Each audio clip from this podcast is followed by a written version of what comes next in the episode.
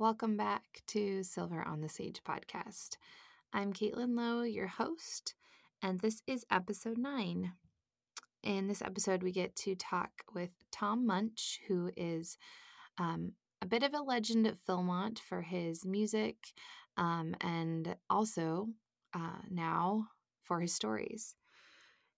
Tom Munch was a ranger in nineteen seventy-eight, and again, he was a ranger in nineteen seventy-nine, and then in nineteen eighty, he was a program counselor at Beaubien.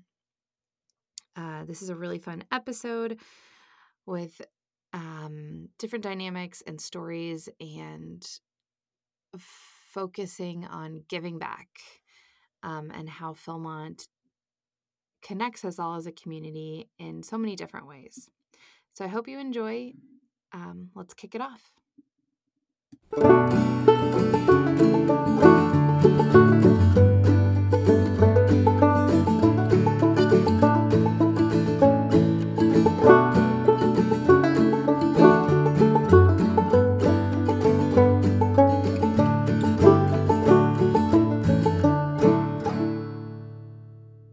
Hi, Tom. How are you doing? Doing great. Good to see you this morning. Um, yeah. Uh, just had the second COVID shot and arm's not sore anymore, and I'm ra- raring to go. That's fantastic to hear. I'm glad to hear that. And you're coming from beautiful Colorado, is that right? Yeah, I'm down in southern Colorado, west of Pueblo and Pueblo West. Obvious name. Um, yeah, and it's sunny day, lots of wind, unfortunately, today. Not as bad as it's been, and just getting over some snow. So, yeah, it's typical kind of late winter, early spring in Colorado. Awesome. Well, I wish I were there. We are finally getting some sunshine here in the Midwest and Iowa. So the snow is finally melting. Uh, I think spring's on the horizon. Um, but I just am really excited that you have joined me this Saturday morning. And um, let's just start off with how you got to Philmont, basically. The most interesting thing about my story is really that, you know, my family has been in that area since nineteen thirty. My grandfolks uh, actually were teachers, and, and and a friend of theirs had told them how wonderful it was in the Merino Valley in an area called Lakeview Pines.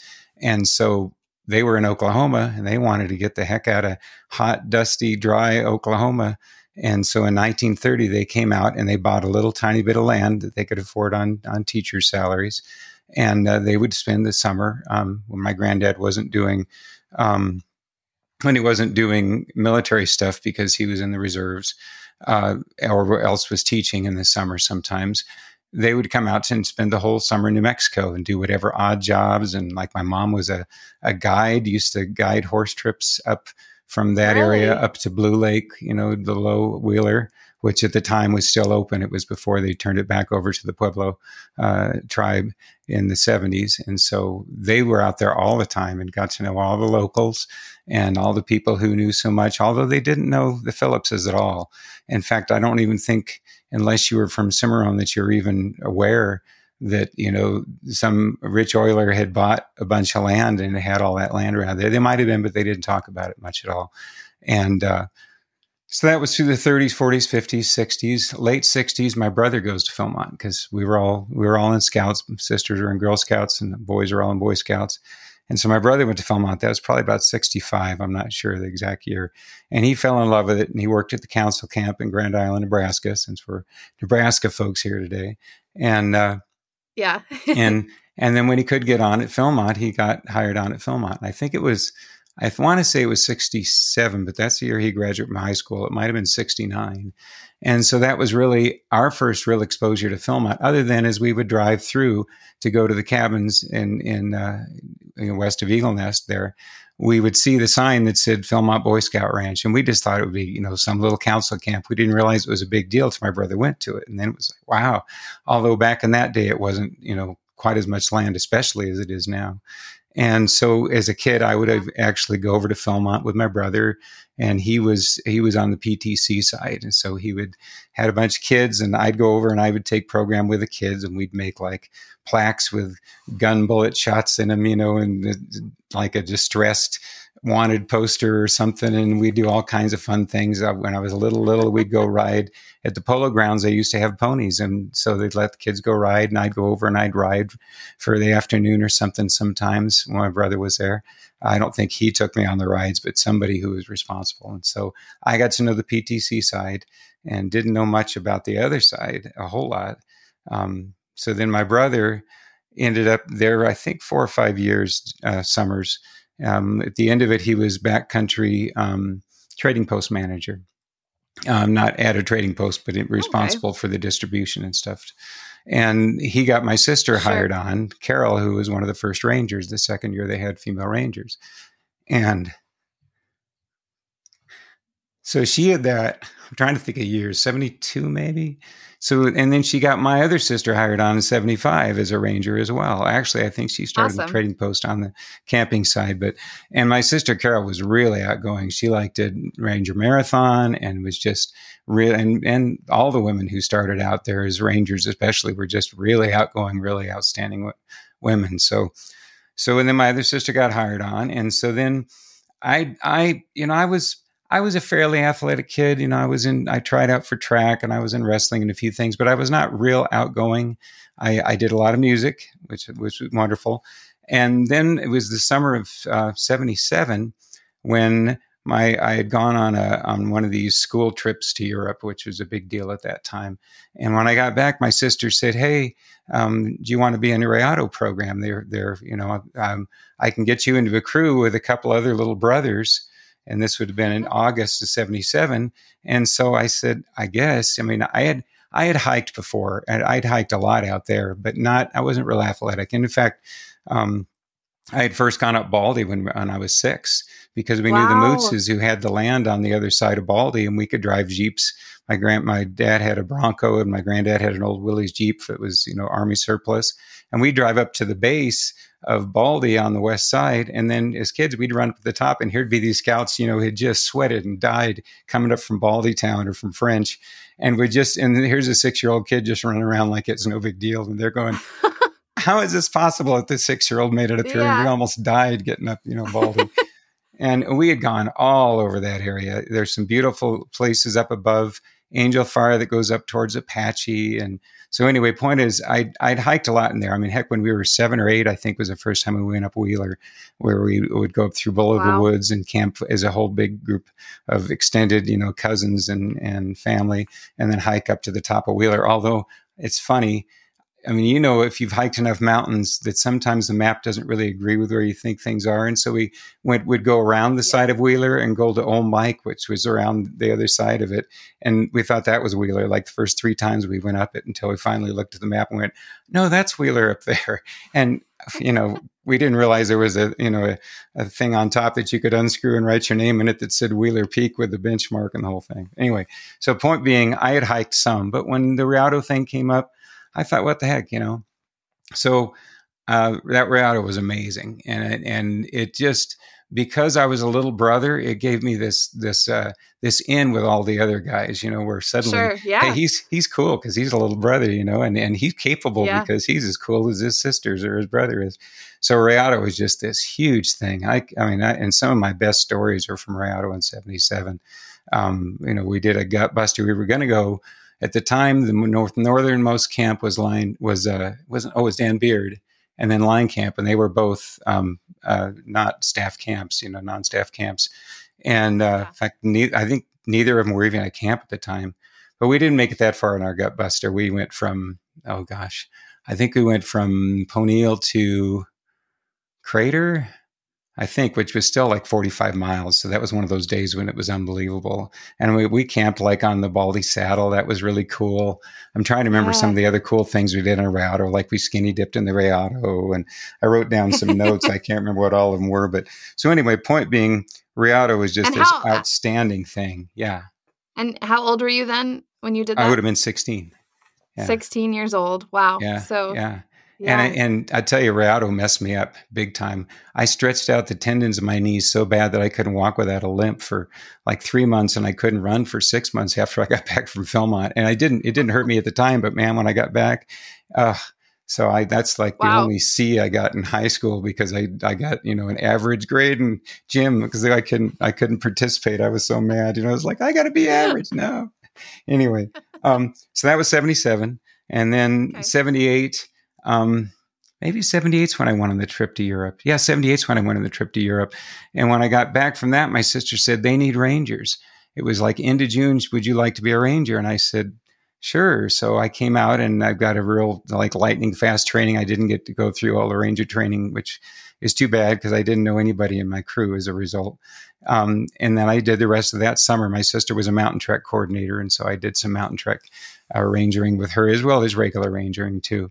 Uh, but they kind of eased me into it since I hadn't gone through the whole thing. But but I, I did pretty well at it. Um, it was a great first year.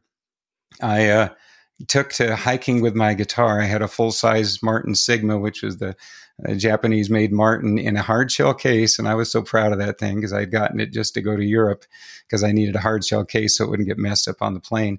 And so yeah. I thought, what the heck? I'll just strap that to back of my back of my Kelty pack and I'll carry this. And I was like one hundred thirty-five pounds. I was a little skinny kid. And here I am with this huge pack. And I'd come over the turnstile uh, or to from the ranger tent city, which used to be right next to where the buses were. And all the, okay. you know, the campers would be away in their packs. And they were so proud of their pack. Mine's thirty-five pounds. And then I'd come over with this guitar and they're like, man, look at our ranger. What's he carrying? Can we weigh your pack, Mister Ranger, sir? No, no, no. It's okay. No, let us weigh it. Well, you know, rangers don't carry anything. We don't have to carry any food. A lot of us only carried a fly at the time, not even a tent, no stove. You know, so we'd have our sleeping bag and a fly and like one change of clothes, if even that, and a flashlight and a water bottle. So, you know, our packs weighed nothing, but you put the guitar on it and it was like a forty-five, fifty pound pack. And they were like, woo, our ranger, it's cool. So yeah. anyway... So I'm going on and on as I as I will as we talk. But so that was seventy-eight, seventy-nine, back for a ranger and did the full season. And then I wanted to get in the backcountry because I, I would, since I carried my guitar everywhere with me, I kind of ticked off some of the backcountry camps because I'd come rolling in and, the, and because of my older sisters, they all knew me. So all the C Ds were like, yeah, play in our campfire. And, the, you know, the guys on staff feel like, who's he? Why is he playing at a campfire? You know, and, and I was pretty good. So sometimes I'd show them up and they didn't like that. And I was kind of cocky. So, you know, but I, I'd try to be nice. But anyway, so I played at a lot of camps. Um, like I did Cypher Stomp a couple times with the guys when Mark Rome was there. And uh, these are names that you're not going to know, but they may be guys I nominate if, if you want to do future of my Absolutely. Era, uh, interviews. Absolutely. Yes. Anyway, so um, I played at a bunch of those camps. So I wanted to get in the backcountry. So I, I, I applied for Beaubien in eighty and I got it. And it was like, wow, this is like, to me, this was like the camp other than Cripple Creek because I wanted to be a mountain man in the worst way. I had all this mountain man clothing and stuff. In fact, Um, Caitlin's dad, John, and I were in a band, a duo called Rendezvous in college, and we would yes. dress like mountain men things, like for our posters and stuff. And I played banjo and guitar and mandolin, and John played guitar. And so that was kind yes. of our thing. We even went to a couple mountain man rendezvous so we could, you know, take pictures and stuff for it. Have you ever seen those posters? I have. Oh, yeah. I grew up looking at those, and they always ac- accompan- accompanied the stories my dad would tell about Philmont. And, you know, oh, see, God. Here I am. And so it was fantastic. And you said um, you said Cripple Creek. Was that bla- – what camp was that at the time? It was Cripple Creek. It was Mountain Men. Isn't it? Oh, it's not Mountain Men now? Is it Crooked Creek or – No, Cripple Creek. Cripple Creek uh, is yeah. above Crooked Creek. It's it's right at the oh. base on the west side um, going up Phillips. It's the okay. last, well, no, actually, I'm trying to think. Without looking Clear at a map, Creek? I always forget. Clear, what, Clear. Oh, I'm sorry. I'm thinking of Cripple That's Creek, okay. Creek, Clear Creek. That's okay. Of course. See, this is it's what okay. happens when you're almost sixty. It's Clear okay. Creek. It's good. Yes. Clear, Creek. Clear Creek. Okay. So you were hoping maybe to be at Clear Creek, but ended up at Beaubien, which was second best or just well, as good? I may have applied for Beaubien that year. I can't remember. Um, I wanted to do Clear Creek. In fact, the next year is when I applied for Clear Creek, and then they wanted another cowboy camp. And so they stuck me at Pony Hill, and I said, uh-uh, I'm not coming back if you put yeah. me at Pony Hill, which is not nice because yeah. Pony Hill's a nice camp, and I've seen people do wonders with it, but it, it was too close to base and it was too hot. I didn't want to be at a hot camp. But yeah, Beaubien yeah. was wonderful. And gosh, I spent like two months at the University of Nebraska where I was going has a wonderful historical library. And I must have spent two or three months that spring scouring every old cowboy, you know, stories and music books. And I learned just a ton of the really old stuff from the cattle drives and right around the turn of the century back to eighteen eighty. And so I went out there just firing off with all of these old, old cowboy songs. And we did a lot of new stuff too, but it was so much fun. And, and what a lot of the current folks may not know in my era, I've often said, if you had one guitar, you had a campfire. If you had one guy who could play, if you had two guitars, you had the best campfire on the ranch because nobody played instruments back then. A lot of guys could sing and some of them could play like the spoons and, you know, harmonica or something, but not like today when you got full bands, you know, at so many of the right. camps are just really talented people. I mean, we would take goofy names sometimes just for the fun okay. of it, nicknames, but we didn't dress in period clothing. You know, we wore jeans and we wore, you know, whatever shirts we pick up the Western Wear store and whatever hat. I mean, like one of my favorite guys at our camp, his name was Devin, but we called him Grinner because he always grinned at everything. He's always, you never knew if he was mad or happy. He was usually happy and he was always grinning. He had a hat that was like blue. It was like slate blue or something. So, you know, it, it wasn't authentic cowboy stuff. Yeah. Um, we just had whatever we picked up at Solano's and Raton. That was, you know, I, I had, yeah. I had the goofiest hat. Oh my God. I bought this thing in seventy-eight. It was, I'd seen it, it. Did you go to Solano's at all in Raton when you yes, were there? Yes, yeah, that yes. is like the best Western wear store in the entire West. And real cowboys from the Northeast New Mexico shop there. And they got all the hats. Used to have all the way around on the walls of all the old ranchers who'd given their hats that were all sweat stained. And yes. so cool. So cool. Yeah. And Ralph was there at the time, who unfortunately is not, not with us anymore. But he, I remember I looked at a hat up on the wall and I was looking at the shape. And he had had this hat shaped in a really nice Montana, what they used to call a Montana Peak style, where it comes down the front with a crease instead of being flat or going back. And uh, now they call it the Gus because Gus had it in Lonesome Dove series. Oh, um, yeah. But I saw that, and that's that's the style I wanted. And so he brings it out, and you know, he always had he would bring out the hat that was unblocked and unshaped, and it was this huge hat had a six inch brim, and I said, I didn't mean the huge hat. He said, well, that's what that one is. Well, can we cut down the brim then? He said, oh, no, you don't want to cut down a brim on a six-inch hat. You want to wear it all. So I ended up with this six-inch brim hat that was so big that when it would rain, it would go down over your ears because it'd weigh like twenty pounds. It was unbelievable.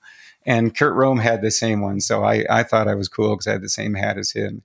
And he had a, a bumper sticker or a sign or something that said, bigger the hat, better the cowboy. So I had that hat. It was It was so cool.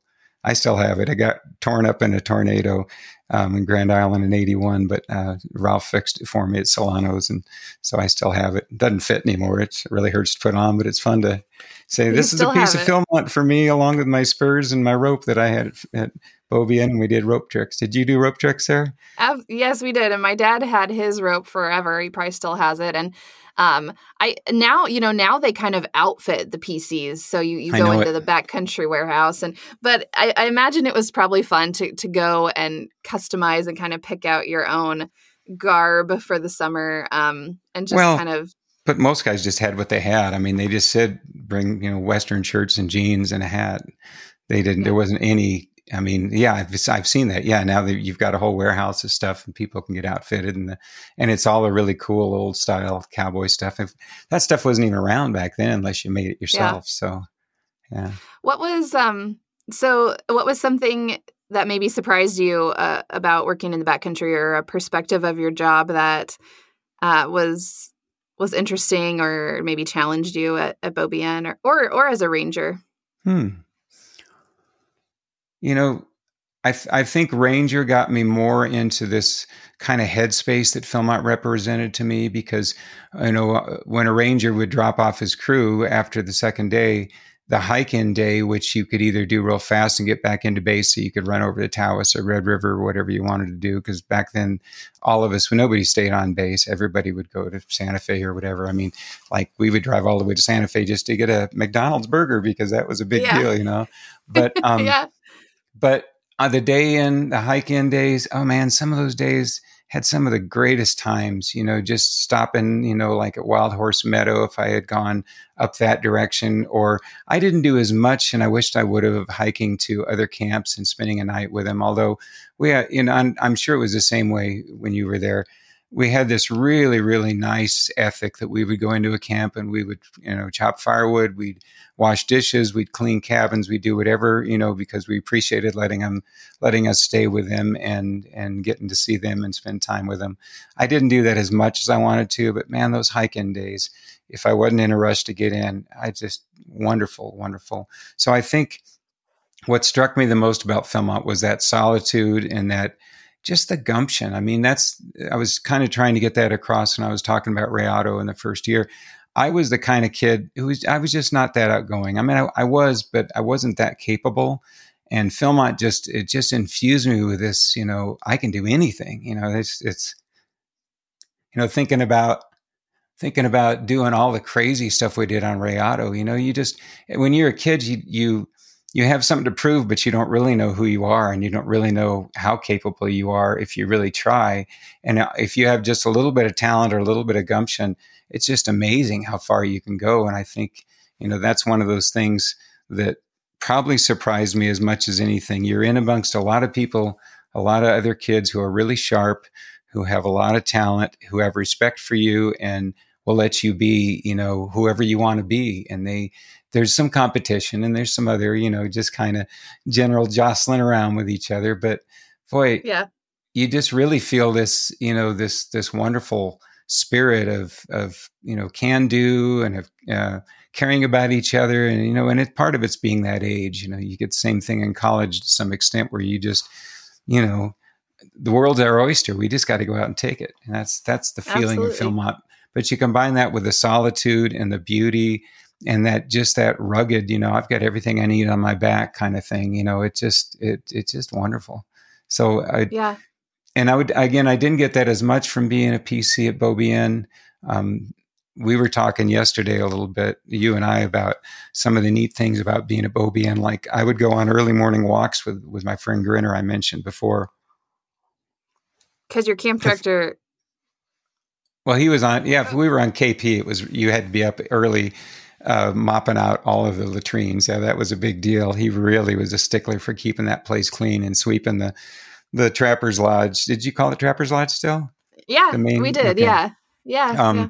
You know, sweeping off the, making that thing clean. And we just, we can clean continuously. And oh, oh, I still have a, I was thinking about this and stuff I wanted to tell you about Beaubien. Uh, when Cliff Wagey decided that he didn't like that you couldn't see out from the, the front porch of the Trapper's Lodge, because he'd been there in the fifties and the little the pine trees in the front were low enough you could see over the top of them, he asked somebody to cut them all the way up to eye level. And that's why those trees are lollipopped at the top where they don't have any branches until they get up and then they're lollipopped. We were so mad oh at him gosh. because, you know, all those trees that were so old. And, he, and it's okay. You know, you do what you got to do. But um, anyway, as I was sweeping the porch, I was thinking about how mad you were when he cut those trees. Um, but some of those early mornings, gosh, you go walking up to the upper part of the meadow or down to Burn Meadow. And I was telling you yesterday, the dew had fallen heavy in the morning and we'd be walking, getting our boots and our, our jeans all wet and, you know, talking about all kinds of things. I was, I was kind of a spirituality on the spirituality kick back then. And so we'd talk all kinds of really deep stuff that you do when you're that age, and you still do when you're older too. But we would have these really deep talks. And we'd see like on the on the thistles and stuff that the bees had like slept overnight uh, and were all covered with dew and just those kind of, you know, in the mornings at Beaubien were just gorgeous, you know, before the sun had peeked out over. And uh, that that kind of stuff sticks with me um, a lot. Um, going and sitting in Burn Meadow, I, my song Leaving Beaubien talks about the beauty of Burn Meadow or or the lower part of that. When uh, the cattle had come up, or if you got a chance to get down to the lower part uh, towards that one line camp, it was just such a cool area and, and so old westy, you know, just felt so much like this is where the cowboys really, you know, did stuff because they did in that area. There were, you know, that was an upper pasture to, you know, drive cattle up into up the Rayado. So anyway. Absolutely. Yeah. So, um, you've mentioned your camp director, and was there any other anybody else that was in, in, in a supervisory role or just someone that you really looked up to or really inspired you while at Philmont? Oh, gosh. I mean, tons of people, you know, I mean, when I was in the ranger department, uh, the the assistant chief rangers um, or the chief ranger, you know, they were all inspiring. They had to they had to reprimand me a few times because I would do some really squirrely things, like leaving a leaving my camp at Lover's uh, for my campers who I thought were so capable, and going up to the Christmas party at Crater and getting cussed out by the chief ranger because some other ranger had to help me put their bear bag up, and I slept on the roof at Crater in the morning. Is to tell Tom Munch not to even go anywhere, even to cross the road to hear the chickens cluck. He stays with his crew. I was I was so embarrassed, but anyway, no, they were so good to me. The rangers were wonderful. A lot of the other rangers. Um, my my, you know, it's funny. My C D and I got along, but he was in a weird headspace too. And we got together a couple summers ago. We both ended up down there at the Dam Meadow, which is uh, the other side of the Eagle Nest Dam, to hear um, the Rifters play. Who's uh, a lot of you know Rye Taylor. That's his dad's uh, trio. And we went to hear them. I had actually played at the same dance kind of party earlier. And so um, my friend, uh, the C D showed up, and uh, gosh, we had a great talk, great, great time together. But no, I, so many people, you know, a lot of the other rangers, uh, people like Warren Smith, and I'm trying to remember who he was with in Roving Rangers. Shoot. Oh, I should know. Um, but you know, that's the thing. You have respect for just about everybody, unless they're so weird and so far out that you can't, you know. And and again, there's that jostling and kind of competition. So there were a few people that, and because I was a little brother too, there were a lot of, you know, my sister's friends who I didn't really feel comfortable with because they were two or three years older than me, but they always treated me with respect. Like there was a guy, Gary Rose, everybody called Roper, and he was just the craziest Texan you've ever met, who, when he would hike, he always uh, would carry a, a day pack on top of his pack that was his overload sack, and he always would have. It was he always wore Converse All Stars to hike in because nobody, you know, they weren't they weren't light hiking shoes. So if you didn't want to hike in your boots, you hiked in tennis shoes, whatever you had. And uh, and he and I would have a starting camp together. They used to have a, a really crazy um, North Country uh, itinerary that they stopped doing because it was too much. That was from Maxwell Starting Camp. And there was the hardest, the hardest opening thing was called a max to max, where they had their first night at Maxwell Starting Camp. And this is way below like Miranda. And then that they were supposed to actually, and this is way too much to ask, but they were supposed to do the sunrise hike to Baldy the very next day on the trail. So, and we would have to leave like at three a.m. from that camp to get them all the way up to top Gosh. of Baldy. And, and you'd have kids who were so much altitude sickness and dehydration and stuff because that was way too much. And then come back down to that camp that night. So that was a really, really oh, hard. And they stopped doing that. yeah. But, but Maxwell Starting Camp, and sometimes it would be just like a max to Baldy Town. Um, and that was easier. And or max to Miranda even, which was a piece of cake. It's like a three mile hike. But that was, it was so much fun to be in a starting camp with somebody like Roper, because we would do our own campfire that night, because I'd be hiking with my guitar and he'd be like scaring the kids with bear calls, and we'd be doing songs like Slewfoot, just getting the kids shouting around the campfire. And then that night we'd meadow crash all of the rangers who had crews that night, and we always had bears at Maxwell. And so you'd hear them hit a camp. And the camps were ringed around the meadow. And so you'd hear him hit a camp, you know, and somebody say, oh, that's that's your crew. Oh, yeah, you're right. And then you hear the kids, you know, all banging the pots and pans and stuff. Bear, bear. And then you'd wait yeah. like five minutes and they'd hit the next camp. And he'd go all the way around the whole perimeter, you know, hitting every camp. And we'd just be in the middle just laughing and thinking, I hope they didn't lose any, you know, tents or any any packs. But anyway, so, so, so many yeah. guys like that.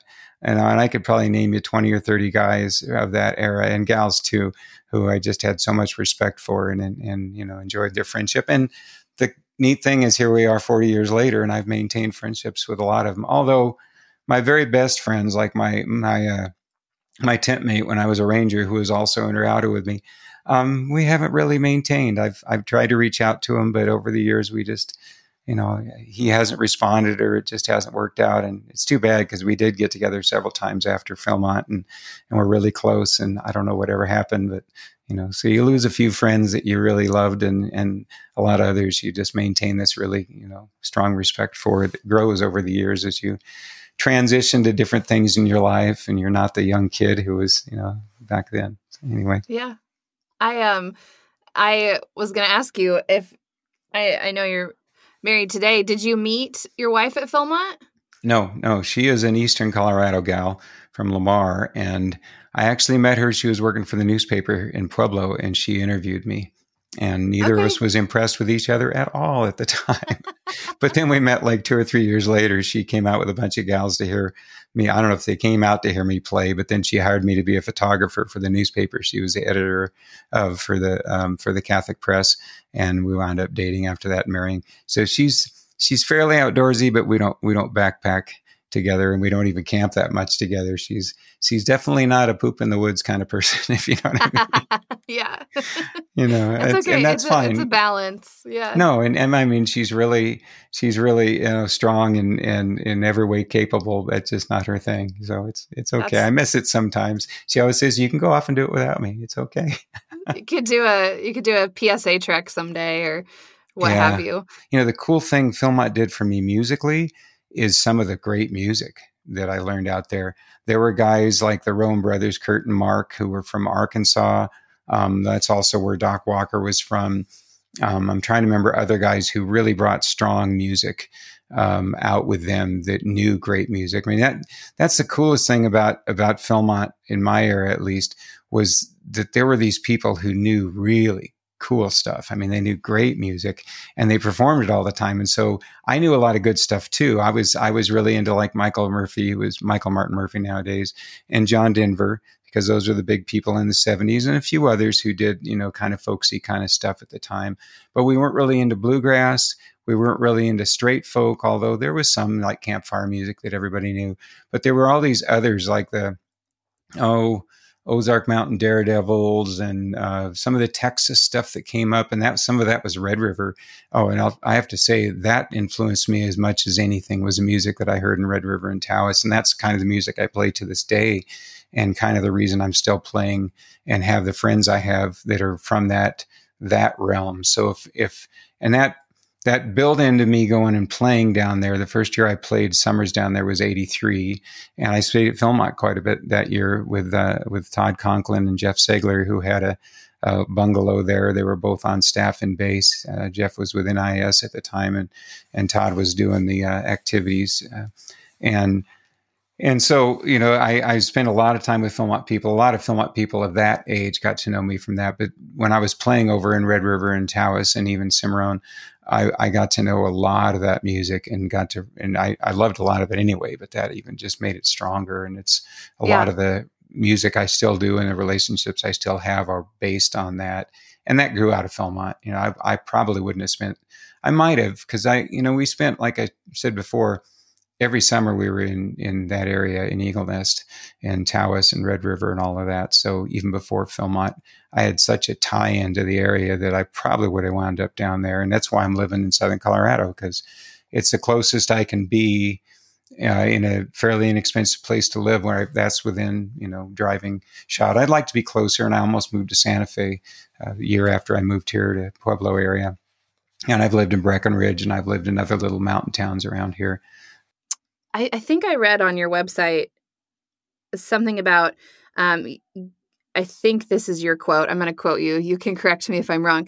Um, that you said, giving is one of the secrets of life. So just kind of giving back, always um, filling other people up. Um, I'm just curious, have you had any, um, any, I don't want to say like youngins, but like any current or younger staff members reach out to you for musical inspiration or anything like that? Have you stayed connected in that sense? Um, Josh Standard was like that. I mean, he was already, had already been there many years, but I had him over here two or three times to play at places I was playing, and uh, I helped him songwrite on a few of his songs and stuff.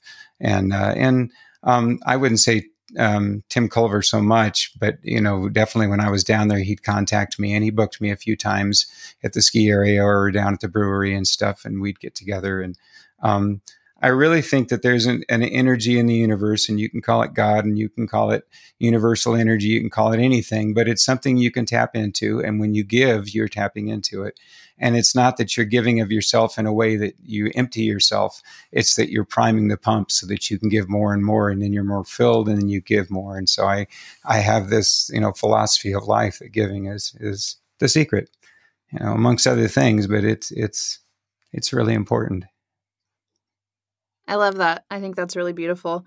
I, um, So I, I want to catch up with you a little bit for, well, first of all, let's see. Um, yeah. What, what are you doing today? I know you you play a lot of shows. I know COVID has probably obviously affected that. Um, I believe you play at a senior facilities from time to time. Um, just share a little bit of that with us. That's what I do full time. And if, when I'm really doing it, I'm doing probably at least twelve or thirteen gigs a week, sometimes more. Um, I don't do really restaurants and bars anymore. I do mostly type show kind of things, you know, and I've got a couple duos and trios that I play in off and on. And oh yeah, over the years, I've been in a bunch of bands. I mean, I usually come back to solo because that's easier to get booked. And it's you, um, I mean, gosh, I feel like you just, your repertoire is huge. You have not only songs you play covers, um, but you have your own music. And I believe you've recorded ten, ten albums or more. Yeah, I've got ten albums. So. Um, only two of those are all originals. Um, and then I've done a cowboy album, which is a lot of the Beaubien type stuff. So, you know, talk about the influence of Philmont.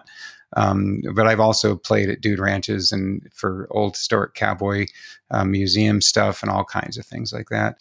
Well, I was just going to say, you know, sometimes I've heard, I've heard from people that, um, and maybe it's a personality thing, but sometimes I've been warned in life, like not to make your, your hobby, your job, you know, cause it can, it can kill it for you. But it seems like you've had, I mean, it seems like you've been a lifelong musician and you've had great success making it your career.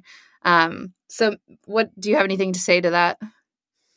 Um, you know, my folks said the same thing, you know, and I actually was really into computers. And when I first graduated, I did not do music. I did computers, uh, first in sales. And then I tried to get on with a couple of companies doing real computer-y stuff and I couldn't get on. And so I did music in the meanwhile, and music was making money. And I just said, you know what, if I can't get on with that, I'll just keep doing music. And it's never been real successful money wise.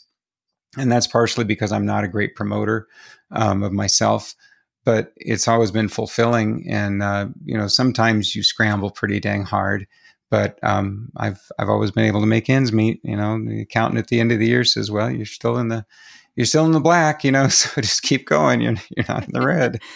Well, I'm glad I'm glad that you've kept going, because I know a lot of people, including myself, really enjoy your music. Um, and yeah, I um, just kind of jumping back to, to, like you said, the impact Philmont had on on your life and on music and your spirituality. Um, is there any specific story you want to share or memory or something, like you said, um, maybe some, something that has changed? Yeah, I, I don't know. I mean, I'm sure that we were a lot less organized back then. I'm sure yeah. we, I mean, yeah, well, I mean, just in general, we probably did a lot of crazier things that would be frowned upon today, although I've sure heard some stories from your era too, so I don't think that, that necessarily is true. Um, things... Things have changed in a big way. I mean, making the, the backcountry more co-ed has changed, although it was it, we we had co-ed crews and we we had female rangers. We just didn't have female backcountry staff. You know, that, that's been a change, but I don't see anything that's too different um, from the way we were back then. But, you know, I think you experience what you do of your generation. So um, it's just part of what you experience as everywhere else that you are. And so I can tell you a couple other stories though that are that were really fun. Um, um, one of the ones was that group that I said that I left them at uh, at Lover's Camp and got in big trouble for going up to the crater. Um, I, like I said, I was kind of cocky at Philmont because I had the older or older sisters. I got I got more special favors than other guys got sometimes, and so usually I could ask for days off and would get them, but. Um, I I wanted off Christmas for some reason. And this crew rolls in and I pick them up and I say, where's your advisor? And they say, you're our advisor. And I say, what are you talking about? Well, our advisor got sick. We don't have an advisor. They told us our ranger would be our advisor and stay on the trek with us the whole time. And I'm like, no, no, no. And I go like to the chief ranger or the assistant. I'm like, I can't. No, you're going with him the whole time. Well, they were really sharp guys. Several of them had hiked before. They all had boots that were broken in. I didn't have to take anything out of their packs, you know, like you have to with some of them that have way too much junk. they uh, they you know they they knew what they were doing. I thought, this is gonna be a fun crew. You know, I'll be able to spend some time with staff, and uh, these guys will take care of themselves for the most part. I won't have to babysit them, you know, which is not nice to say it that way, but that's sometimes how you feel about your campers as a ranger, is like, I'm gonna have to babysit these guys because yeah. they know what they're doing. They're gonna get blisters. They're gonna have to worry about hypothermia, blah, blah, blah. Well, anyway, so these guys were cool, except for that first night when they didn't get their bear bag up, and I got shamed for that. But I did so many neat things with them. Like, one of my favorite um, memories of, the, of that crew, and one of them ended up, Gene Zwillenberg ended up on staff for several years after that. And he was, I've reached out to him several times. He doesn't respond. He's one of those guys that I'm like, come on, Gene, let's share some memories. And he doesn't. Anyway, so my favorite memory of them was going up Phillips. One of the cool things you could do as a ranger, and I don't know if they still do it, was to, after you've been on the trail so many days, you really want home, you know, you really want food that you know, like you want, you want pop, you want sodas, you want Doritos, you know? And so I had arranged to have stuff sent up to P J to have like a watermelon and, you know, two six packs of pop or three six packs or a case or whatever, and several bags of Doritos, you know? And so like, and so yeah. I pack all this, I got like eighty-eight pounds in my pack, and I'm like, I can do this. And I hike ahead of them because I'm in shape and they're not, or at least I'm acclimated. I wind up at the top of Phillips, and I stick the, you know, the, I ice the, the sodas in a, in a snowdrift, and everything's all hidden. And the guys get up there and they're just dying, you know, and how did you get up ahead of us? Well, I'm used to this. It's not a big deal, you know? And, and so they're resting for a minute, and I've got their jackets on so they don't get hypothermia. And I say, you know, there's an old Indian legend that on a blue moon, you might find like, you know, a couple six packs of, uh, pop in the snow drifts up here and stuff. And they're like, really? And, yeah, go look, you know, and they, and they find the stuff, and they're having a great time, you know, and, and then we start heading down, and oh my God, the, the, uh, the trail from the top of, of, of, uh, Clear Creek going to Sawmill is on ridgeline, a lot of it. And the storm moves in over Baldy and moves in on over us, and there's lightning striking everywhere. And I'm Yikes. just panicked. And yeah. I got my guys, you know, they're all strung out, good distance between us so you don't attract the lightning.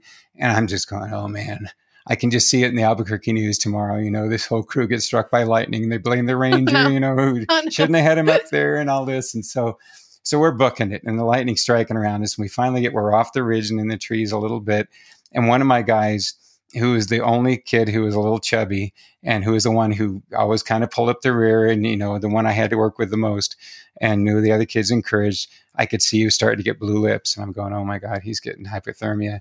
And so I stop and I quick say, you know, what's your middle name? He didn't know his middle name. He couldn't count back from ten. He was oh. getting hypothermic, and I'm just panicking. Guys, guys. Lightning striking around us. We've got to get around him. We got to get him into dry clothes. So, you know, we we like put a tarp over all of us, and then, you know, we're trying to get hear the lightning striking around us, and he's like shivering, and we're trying to warm him up and getting this stuff in him. And I'm picturing what my one of for my friends had to do for hypothermia, you know, get naked in the sleeping bag with him to warm him up and stuff. And I'm thinking, lightning striking. I don't want to go to that level, you know, and I just want to get off here before we get killed. And, uh, And so we made it down, and it was okay, you know, and, and Gene, again, who had been, who wound up on staff years after that, he wrote me the coolest letter. It'll probably make me tear up because I love this. And this is the example of what Philmont really does for you, though. Um, I get this letter like a week after they, after they go off, off trek, and we had a, a great rest of the trek. I can't remember any other. I mean, that was the one that really stuck with me, but I get this letter from him. Taking a drink real quick. Okay. And he says, you know, it was a great trek. Really, it was really fun. You know, you were a great ranger. We really appreciate you. And he said, and, you know, the guys really got a lot out of it. Some saw the mountains, and some really saw the mountains. And I just that, you know, that, that little thing, you yeah. know, that it, and I, I, I wish I could know what happened to that kid. His name was Pepper. I can't remember his last name, but I, you just know that that was, you just hope, you don't know, but you just hope that that was the one experience in his life that, you know, made him believe in himself. And, you know, I'd, I'd love to know, you know, what he wound up being, because I'm sure he's extremely successful and happy in his life. And I hope it came from that, because that was, you know. Yeah. Yeah. That's beautiful. So do I have any other stories? Oh, um, I can't remember where it was now. Um, back in the day, this is, uh, I had contacts at Philmont, which are kind of a pain to deal with on the trail. And back in the day, they didn't have gas permeable lenses. I, I've always had to wear hard ones because of astigmatism. but they didn't have gas permeable. And so they'd fit him, and it was a real critical fit because they didn't, they didn't breathe. And if your eyes, if your contacts didn't fit right, it would actually allow the cornea of your, of your eye to erode. And oh. uh, we had an older doctor. He would fit the contacts just like he did glasses, where it'd be a little undercorrected, so it'd make your eyes still work harder. Well, I didn't know it, but it was on my, my eye so tightly that it actually eroded the, the cornea on my eye. And one morning I woke up with my crew, and I can't remember where it was, probably because of what happened next. I, my eyes hurt so bad that I opened them a few times with my glasses on, and I just had to close them, and I just, I couldn't go any farther. And it must have been a staff camp, but it was a staff camp that did not have a comm truck or anything coming up. So somebody had to actually hike me down blind um, oh. to the turnaround to get picked up, to go back to the health lodge to get, you know, drops put in. And they said, you know, your eyes were so eroded that one of them could have erupted. There was that much that, you know, you could have lost your vision. But, you know, being a kid, you don't, you're not that scared of that. And I'd had other problems with my eyes. I'd had like a battery blow up in my eyes, and I got acid in them and stuff when I was younger. But anyway, that experience of hiking down blind was one yeah. of the neatest things. And you hate to say it because, you know, there are people blind from birth that deal with this all the time. And so you hate to make light of it. But the experience of feeling you, you within a half hour, if you're really listening, you can sense when you're in the shade, when you're in the sun, you can sense when you need to step down, you can sense when there's a tree in front of you. You, you, your other um, senses adapt so quickly that you get this, this wonderful awareness of what's going on around you. And after the person was guiding me by the arm and telling me, now step down, and I, you know, after about ten, twenty minutes, I said, I can see what you're seeing. You know, I can feel it. I can, I can hear everything around. I can hear that there's, you know, rocks next to us. I can hear that there's a tree to the left. I can hear that we're going to step down, and I can feel we're in the shade. Now we're in the sun. I can feel a little breeze. I can smell. Oh yeah. I can smell there's flowers over there. You know, it's, it was such a neat thing. And it was one yeah. of those experiences that, because you're young and because you're at a place that's full of wonder, you know, at Philmont in the outdoors, you're so open to these things and how it, aff- how it affects you. So that was one of my other experiences I just, you know, dearly loved, and, and always will stick with me from Philmont. I got to have the ghost of French Henry. I got to hear him. He walked into the cabin when I was there. Didn't see him, but he walked across the cabin. I've heard his footsteps across the back while I was sitting there alone. A little panicky. Hey, French, you in over there? I won't, I won't, I won't do anything with you if you don't do anything with me. Yeah, cool. and other, and then, you know, there's lots of stories like that, you know, skinny dipping in the Rayado or doing sweat lodges. Gosh, we, do they still do sweat lodges? The and one that French I was, was great. Yeah. yeah. Uh, the one in, one by yeah. Clear Creek was great. I don't know. I mean, it's just so many memories like that. And just the, the people and the, the experiences and this, the smells and the sounds, the freezing cold mornings getting up, the packing wet stuff, you know, just all of those, all those memories, the smell of campfire. You know, one of your questions was about memorabilia. Um, you know, I've, I've got like, like my Philmont red jacket, which isn't popular anymore, with a bowl on it that goes over the shoulder, sure. the tail and all yep. that. And, yeah. you know, I've got my mugs. I don't know where they are, but I also have something I got just a few years back there in Cimarron, uh, a candle that's got a, a campfire scent. And I love to pull that thing out and just close my eyes, and it takes you right, you know, right to a campfire. And anytime I'm around a campfire, I'll sit in the smoke because I love having that smell in my hair and in my clothes yeah. and my closet until I wash that shirt, you know, and it's just, it's great. Yes, that's absolutely.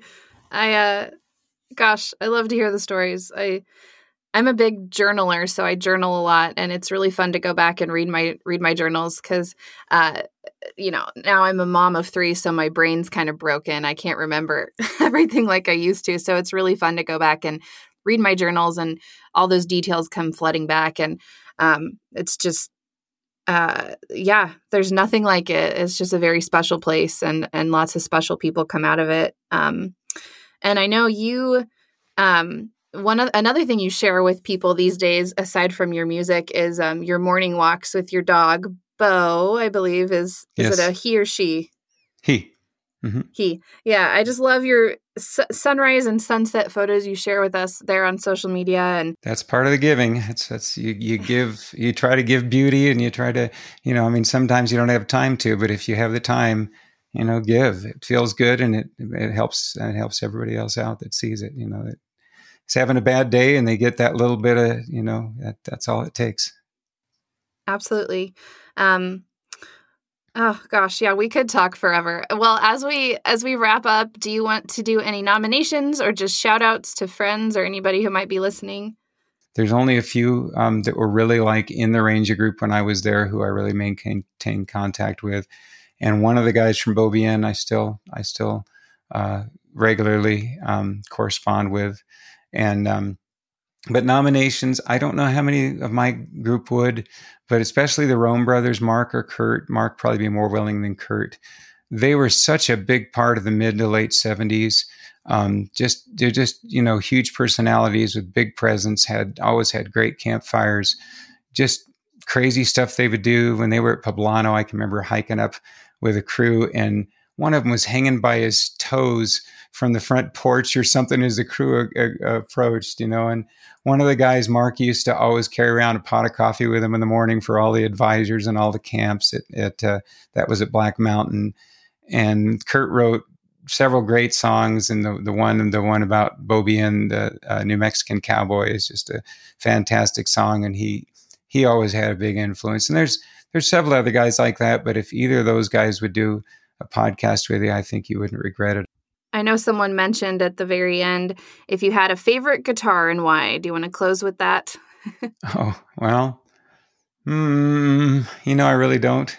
They're, which is funny. People say, don't you have like that old one that you always had that just means so much to you? And no, honestly, they're kind of out of sight, out of mind. I mean, I've had a lot of guitars over the years, and and uh, I don't really have a favorite. I wish I had my old guitar from back then. I sold it twice and got it back huh. both times. And then the last time I sold it to a friend, his cat knocked it off the stand and it went down the stairs and got busted up, and he just threw it away instead of trying to get it fixed. The one I hiked yeah. with at, at Philmont. But no, I don't. I don't honestly have a favorite. I've, I've had too many over the years. Um, but, uh, you know, anything that's comfortable and sweet and is easy to play, that's that's that's my favorite, whichever one I've got out at the moment. You know, they all become good friends. Yeah. I think that's a fantastic answer. Um, I'll ask you just here, now that I'm thinking about it, do you have a favorite song that just takes you back to Philmont? One of your favorites? Oh, gosh. There are too many. I actually made a list of songs that I really loved. Um, you know, the one that Dave Goldfein wrote, Boy of the Mountains, that's a good one that expresses a lot of what Philmont's about, because it talks about, you know, becoming more aware and and how the mountains do it for you, Boy of the Mountains. There's so many of them that were uh, written or performed at Philmont, you know, like Colfax, Colfax County Dreamin' and the song about French Henry, or even the Ranger song, I Want to Go Back to Philmont. Um, my song, Merino Valley, takes me back, but I wrote it before Philmont, so it, it has other memories for me. Um, the other ones I mentioned, New Mexican Cowboy, uh, The Trapper's Life's another Doc Walker song. Um, you know, there's one that's not a Philmont song that I've kind of taken to over the years. Um, I found it, I was doing a historic album during the, um, during the uh, bicentennial of Zebulon Pike coming out this way. And I found this song where I was putting together a trio. Uh, we did an album and then do, toured as part of the promotion of all of the of all of the bicentennial festivities. And it's called Mist Covered Mountains, and it's a really well-known British song. And it's just, a, it's, just it's wonderful because it talks about um, when uh, the... See, it's Oro, when shall I see them, the mist-covered mountains of home. And it's got that home in it, which got the heaven on earth, which is also in my song, Reno Valley, the sunshine and pine trees are heaven on earth. Um, and um, it's got other lines about, oh, hold on, I'll just read you a little bit of it because it's just such a special song, I think. Sure. I think the folks would like to hear the line from it real quick if they don't know it. Just give me a second here. I don't memorize stuff. Too many songs to memorize all of them. So again, this was just, I just happened on this when I was looking at a bunch of old songs of that era, and turns out it's pretty well known there. Um, uh, then shall I visit the place my birth, they'll give me a welcome, the warmest, the warmest on earth, also loving and kind, full of music and mirth in the sweet sounding language of home. Sounds like Philmont. Um, There shall I gaze on the mountains again, on the fields and the woods and the burns and the glens, away among the corries, beyond human ken, in the haunts of the deer I will roam. That's Philmont. Hail to the mountains with summits of blue, to the glens with their meadows of sunshine and dew, to the women and men, ever constant and true, ever wel- ever ready to welcome one home. That's Philmont. That's beautiful. So there you go. When shall I see them? Soon shall I see them, the mist-covered mountains of home. Yeah. Music is a huge part of Philmont and in different ways, um, and you're carrying that on for a lot of us. So thank you for playing, and um, we're just happy to support you in any way. Well, I always log on to your online shows, and so I'm sure we'll we'll catch the next one, and I'll I'll see you there.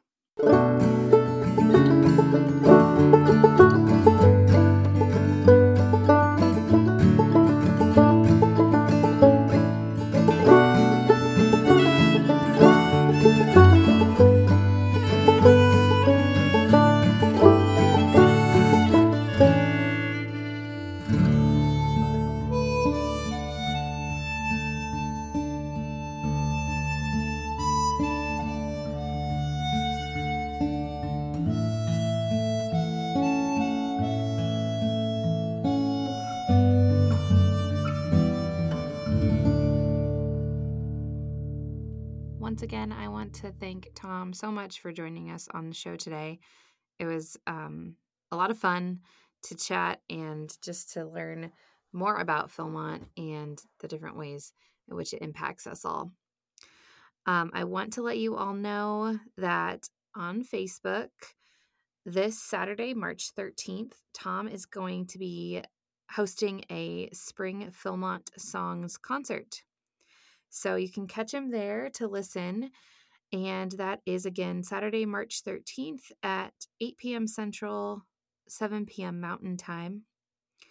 Um, and it will be hosted through Facebook. You can also, if you're not a social media user, you can also go to Tom's website, um, which is tom munch dot com, um, and find his online concert section and catch the show there. So I hope you enjoyed the episode. I hope you enjoy some songs this Saturday from Tom. And as always, thanks for listening. Bye-bye.